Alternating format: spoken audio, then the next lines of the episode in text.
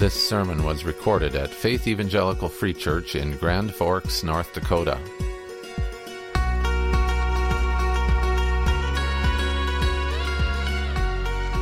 This morning, we want to get a glimpse of that high king of heaven, that ruler of all. Matthew chapter 3, beginning in verse 13. I'd like to read through verse 17 if you would like to follow along in your own copy of God's Word. The Word of God says that Jesus came from Galilee to the Jordan to John to be baptized by him. John would have prevented him, saying, I need to be baptized by you. And do you come to me? But Jesus answered him, Let it be so now. For thus it is fitting for us to fulfill all righteousness. And so John consented. And when Jesus was baptized, immediately he went up from the water, and behold, the heavens were opened to him. And he saw the Spirit of God descending like a dove and coming to rest on him. And behold, a voice from heaven said, This is my beloved Son, with whom I am well pleased. Amen. The world now, today, rarely witnesses the coronation of a king, as most nations have moved away from a single ruling sovereign. Queen Elizabeth of England is the longest reigning British monarch. But there are some of you who may have witnessed her coronation. That was about 60 years ago. And if I understand correctly, it was the first coronation ever to be broadcast on television. Anybody see it? Thank you. Thank you very much. Somebody did. Coronations are, are typically somber events filled with dignity and elaborate ceremony. For example, we have some records that as early as 1537, the ritual in Denmark went something like this. There was a procession to St. Mary's Cathedral in Copenhagen that followed the Danish royal jewels. The new monarch was led to the altar of the church where he was then seated. There he was sworn in. He swore to govern righteously, to preserve the Lutheran religion, to support schools, and to help the poor. Then he was anointed with oil, not on his head as we see so often in Scripture, but on his lower right arm and between his shoulders. Don't know why. But then the king and his queen changed clothes. They put on some royal clothes and proceeded then to listen to a sermon and to some singing and reading of Scripture. Then the king knelt before the altar, was presented with a sword, and crowned by the clergy and the nobles.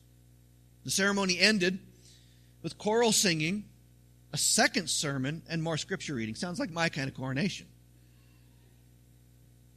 Now, that is entirely different from the coronation ceremony recorded by Plutarch, the ancient Greek biographer. He wrote in his book, The Life of King Artaxerxes, that the Persian king Artaxerxes was required to go to an ancient Persian capital. And there he entered a temple dedicated to a, a warlike goddess. He took off his robe and replaced it with the robe worn by King Cyrus at his coronation. Now, that doesn't seem that big of a deal, but here's where it begins to get strange. Plutarch then recorded that Artaxerxes proceeded to consume some figs.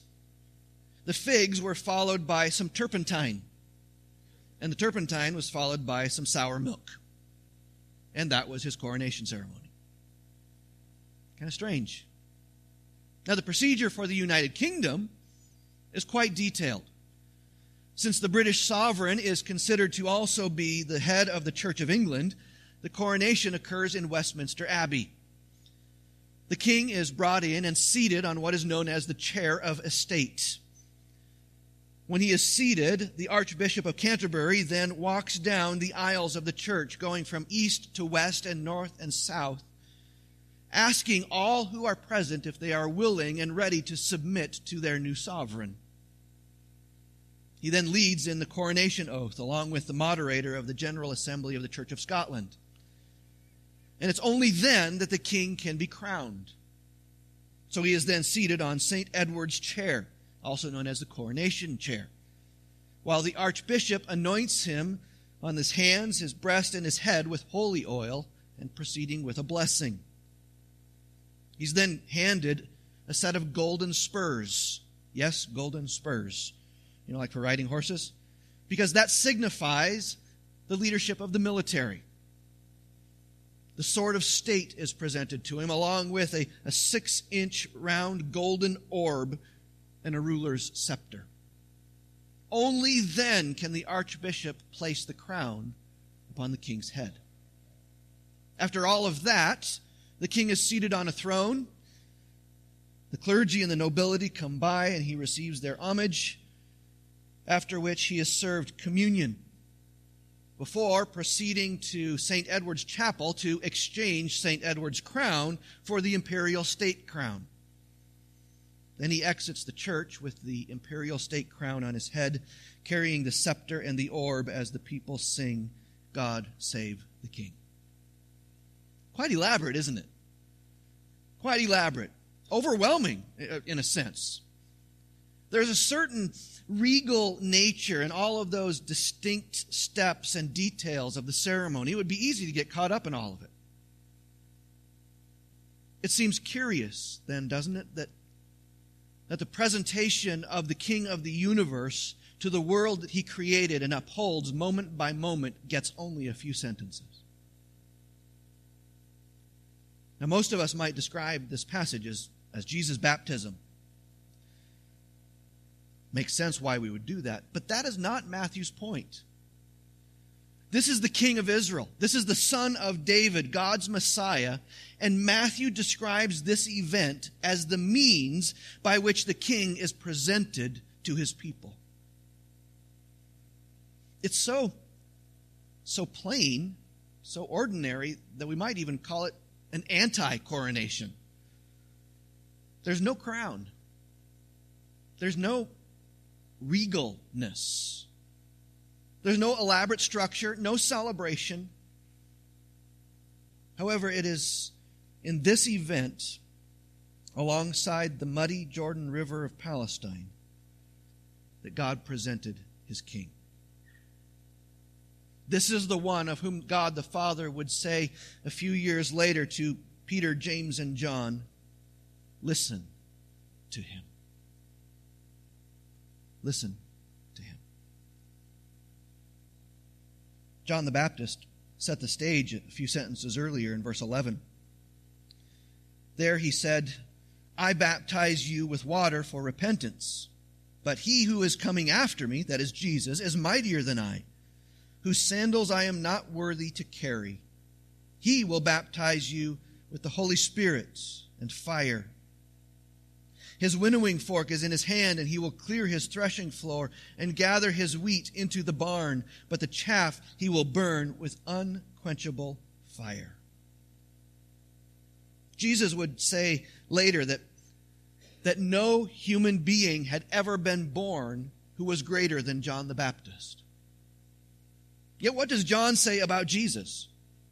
He says, He is mightier than I and I'm not even worthy to be his servant who, who carries his shoes. The greatest human being ever born admits that he is nothing compared to this Jesus. And it is this Jesus, this one, whom John says will send the Holy Spirit and who cleanses with fire, the one who judges and who executes judgment. Another John, the Apostle John, would write a half a century later in Revelation 6 this description of the future. At that time, the kings of the earth and the great ones and the generals and the rich and the powerful and everyone, slave and free, will hide themselves in the caves and among the rocks of the mountains, calling to the rocks and the mountains, Fall on us and hide us from the face of him who is seated on the throne and from the wrath of the Lamb. For the great day of their wrath has come, and who can stand? That's how John introduces Jesus. Listen to him. Who is this Jesus? And why listen to him? Why, why follow him as king? Why even have that as an option? Well, in this, in this next section in chapter 4, we see Satan coming along. Satan is desperately trying to control Jesus. He desires to rule over him, to gain his submission and his worship. Seems like Jesus must be a pretty important guy. Why should you listen to Jesus? Why should you submit all that you are and all that you have to Him to follow Him, for Him to be your King? We see answers to those questions in, the, in these verses this morning. There are two parts specifically that I would like you to notice. Uh, we're going to begin this morning with the, the purposeful nature of Jesus coming to John, and then we'll look at a little bit at the presentation of the king. So at the beginning of verses 13, 14, and 15, let's spend a little bit of time talking about this purposeful nature of Jesus coming to John. As we look at this, there are a handful of elements that Matthew includes that show us a little bit about the uniqueness of what we see. One of those unique items is the movement of Jesus. In verse 13, we are told that he came from Galilee. Then in chapter 4, verse 1, he is led away from there into the desert. Then in chapter 4, verse 12, he withdrew again to Galilee. These movements that we see are not inconsequential. They are purposeful. They are made with intent. Jesus left Galilee to go to where John was baptizing, and he did it with intent. I think it's safe to say that most of you are here this morning on purpose, right? You made a clear decision to get out of bed and to come to this worship service, to brave the, the deathly cold, as Webb referred to it earlier. You made a clear decision to, to join this group of people, to worship the God that we worship. And you made a purposeful choice to do that. You're not here by accident. Maybe, maybe there might be one or two people if your car broke down in the, in the parking lot and you just need a warm place to stay for a while. Okay, then you're here by accident the rest of you, you, you are here on purpose. It's intentional. Jesus went to John's location intentionally. And by the Spirit's choice of words through Matthew, we can see that each step of the way from Galilee to the desert and back were purposeful. Why might that be? Just as a new king might go to Westminster Abbey to be crowned and begin his reign, the Lord of creation went to a strange prophet preaching by a muddy river to begin his ministry of serving others. This is the inauguration of the king. It is the inauguration of the king's ministry to serve his creation. But King Jesus did not come with pomp and circumstance. He came with crowds associating with the ordinary people. From the very beginning, then, we see Jesus as a servant who came to seek and to save the lost. He came with them, and he came for them. He came with the crowds of people, but he didn't come like the crowds of people. He came with them, but not like them. Because the people, as we saw last time in verse 6, came with repentant hearts confessing their sin in, in preparation for submission to the king. That's what John the Baptist had been proclaiming. Repent, for the kingdom of God is at hand. If the kingdom is at hand, then the king is at hand. Prepare your hearts. Come with repentance and confession. But Jesus did not come in repentance, nor with confession, because the sinless one does not need to repent, and he has nothing to confess. Because repentance is found only in those who are aware of their sinfulness. That's what generates repentance. You become aware of your sin and you respond from that awareness. And confession then is only heard from those whose hearts are convicted by that sin. What about Jesus? The one who is whom Isaiah saw as high and lifted up.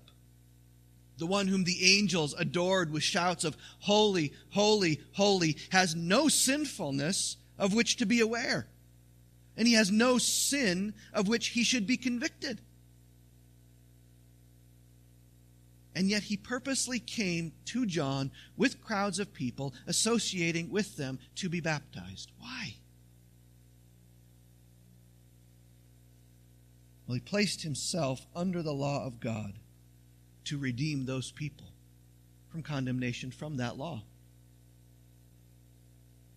His purposeful coming, though, was not like the coming of the crowds. It says here that his purposeful coming was because it was fitting. He says to John, For thus it is fitting for us to fulfill all righteousness. It is fitting. It's interesting here. In verse 7, John earlier had rebuffed the spiritual leaders of Israel, the Pharisees and the Sadducees, because they refused to be baptized because of their hard heartedness. John here refuses to baptize because of his utter sinfulness before the Holy One of Israel. Before he refused to baptize somebody, now he's refusing to baptize Jesus. That alone ought to give us a little bit of pause as we come before Jesus ourselves. We must never forget that we must approach our King with reverence. Yes, we are brothers and sisters of Christ. Yes, we are children of the living God. But we are not as He is. He is holy, holy, holy. And we are not. That's what John notices. He says, I, I need to be baptized by you. But Jesus is there on purpose to be baptized. So he says, Let it be so, for it is fitting. This act of baptism fits God's purpose and plan. That's what Jesus says. It fits what God is doing. Why might it be fitting? What, what about this might fit into what God is doing? Well, there are several possible answers. Uh, in John chapter 1, we see, we see John's account of this situation. And there, John tells us that John the Baptist, John the Apostle tells us that John the Baptist said of Jesus, There's the Lamb of God who takes away the sin of the world. This could be a situation in which it's, it's intended to reveal Jesus as the long awaited Messiah who would deal with sin. It's possible. If you look over at chapter 4, verse 17, Jesus began to preach the same message as John a little bit later. He said, Repent, for the kingdom of heaven is at hand. So it would be fitting for Jesus to identify himself with John's message of repentance, because that's the same message that he will preach. It could also be that Jesus is here to identify himself with sinners.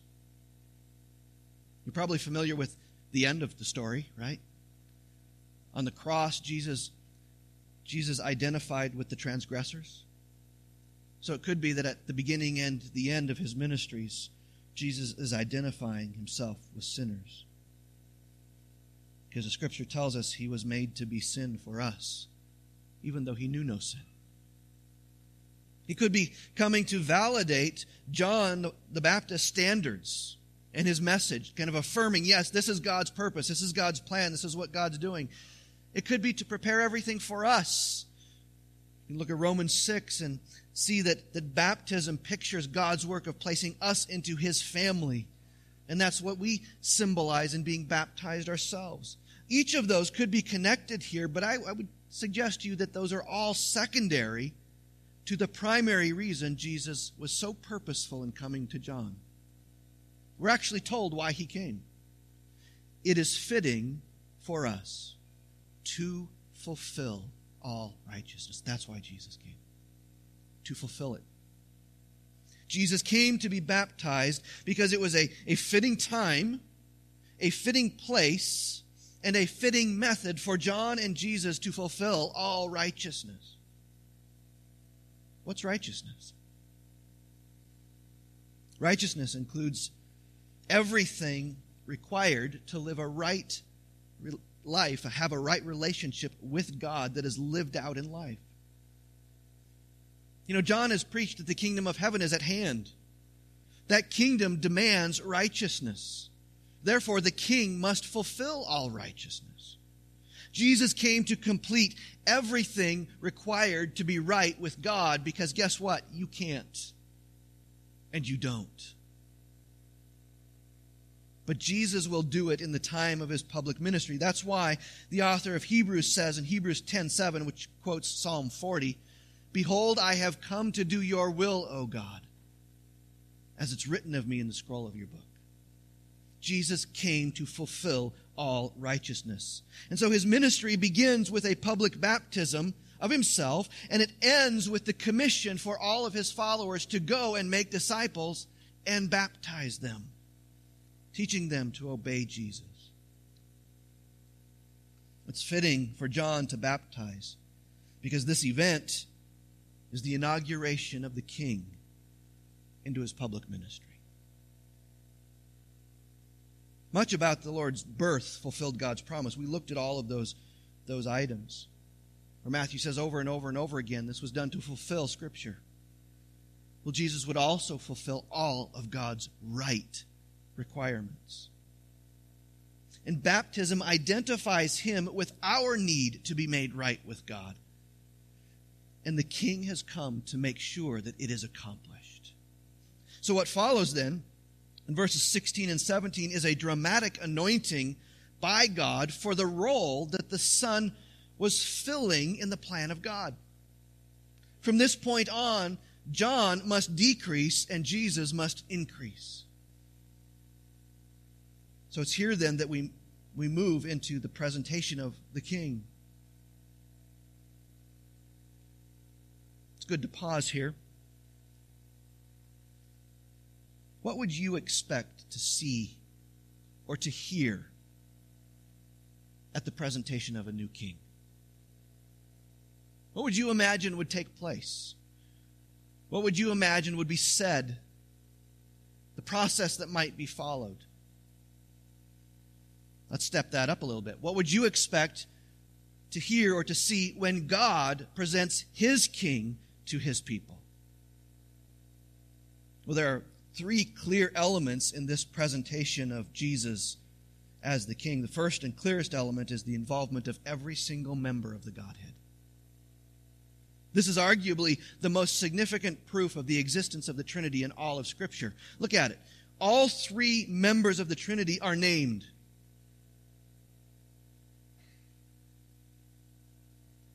A voice from heaven that refers to God the Father not specifically named, but referenced is probably the better word Jesus and the Spirit of God.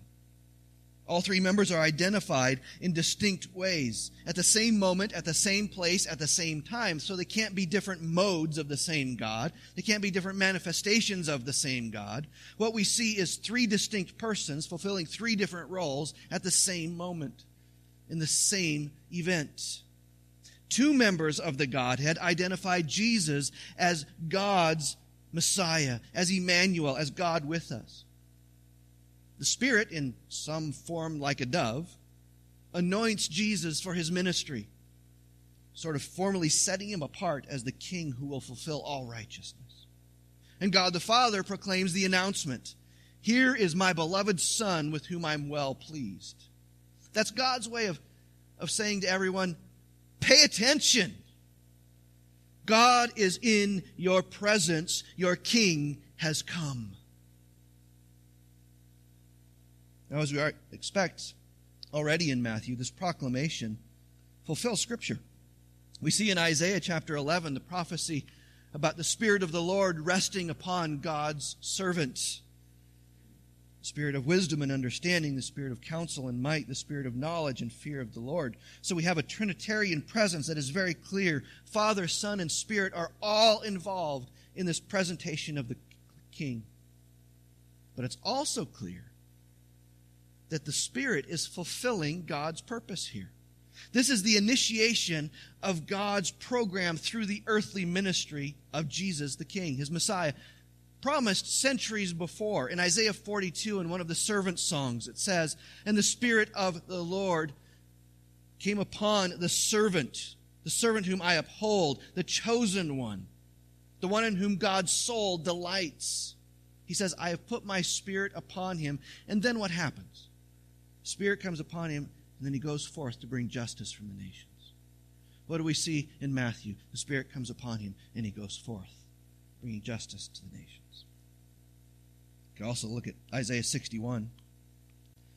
Spirit of the Lord God is upon me because the Lord has anointed me to bring good news to the poor. He sent, sent me to bind up the brokenhearted, to proclaim liberty to the captives, and the opening of the prison to those who are bound. Those two passages in Isaiah encompass every single one of us.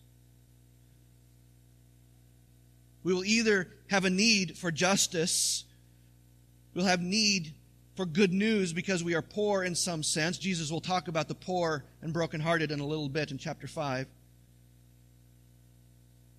We'll be among the brokenhearted, captive to something, at least sin, and bound up to sin. We all need this. And it's clear that God promised that. But there's a third element that is clear here, and that is the connection with God's purpose. The Son is baptized, the Spirit anoints, and the Father confirms. This is my beloved Son. You know, sometimes in Scripture, frequency points to importance. Sometimes frequency points to importance. So, how often something is talked about may have a, an indication about how important something is. So, the first time God spoke, the universe came into existence.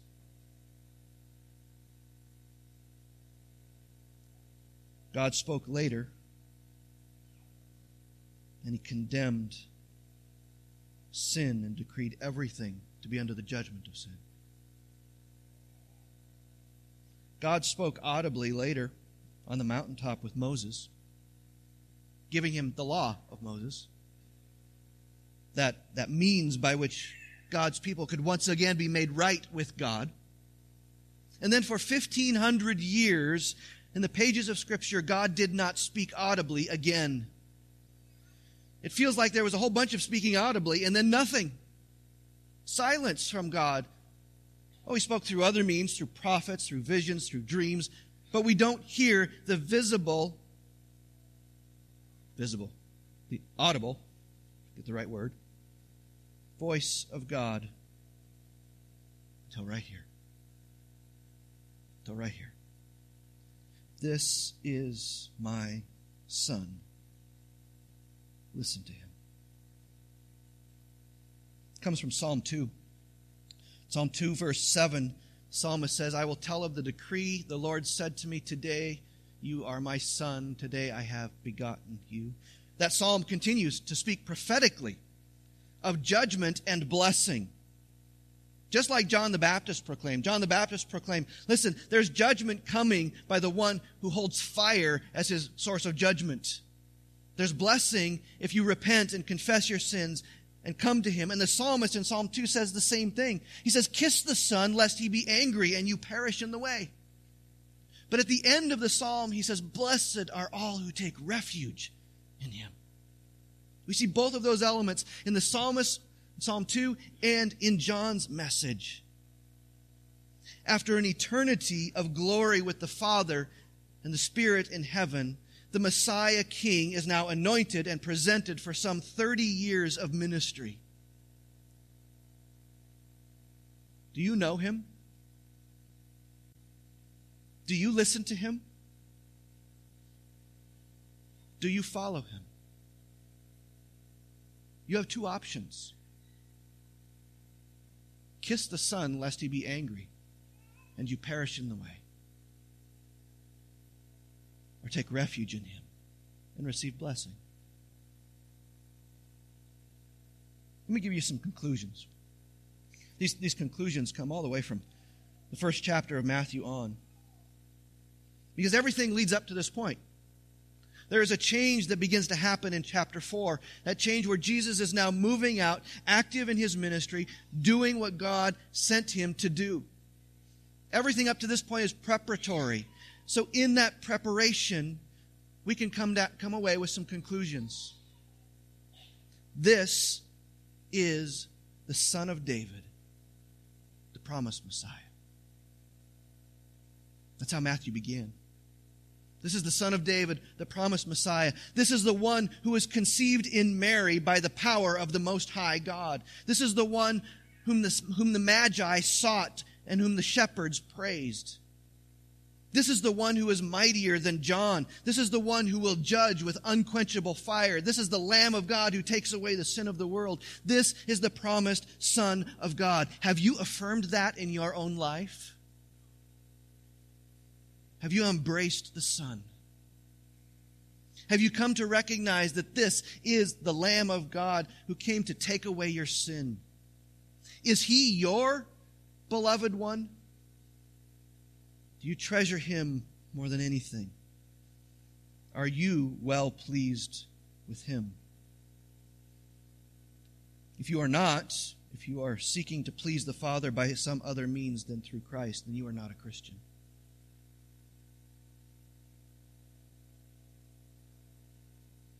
Look to Jesus and live. The psalmist would say, Kiss the Son. Embrace him. Come to him as your refuge. God the Father will say to us, This is my beloved Son. Listen to him. Let's pray. Lord Jesus, we come and we bow before you, recognizing that we fail so often. Our failure is consistent sometimes. It's egregious sometimes. Sometimes, like the Apostle Paul, we do the things that we don't want to do. We purposely choose to sin and, and then we're grieved over it. Oh, Jesus, our King, forgive us. We come before your cross and we lay down our burdens of sin. We come trusting that you have paid the price for it, that our sin has been paid in full. It has been removed from the presence of God as far as the east is from the west. It has been cast into the sea to be remembered no more.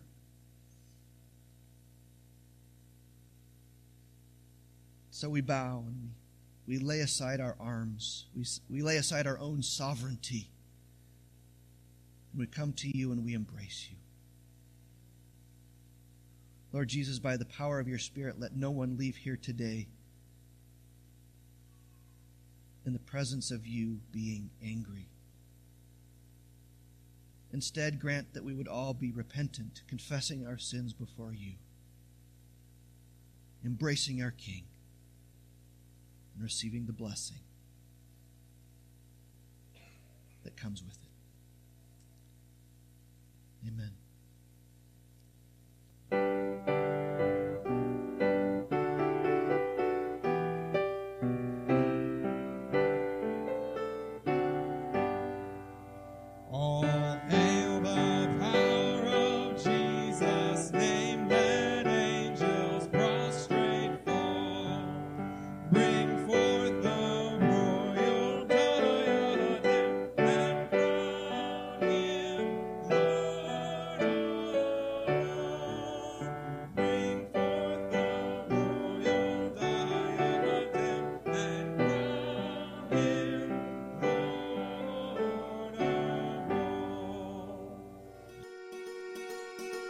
That concludes this sermon from Faith Evangelical Free Church. Our mission is to declare the Word of God and disciple believers into mature, devoted followers of Jesus. You can learn more by visiting our website at faithfree.com.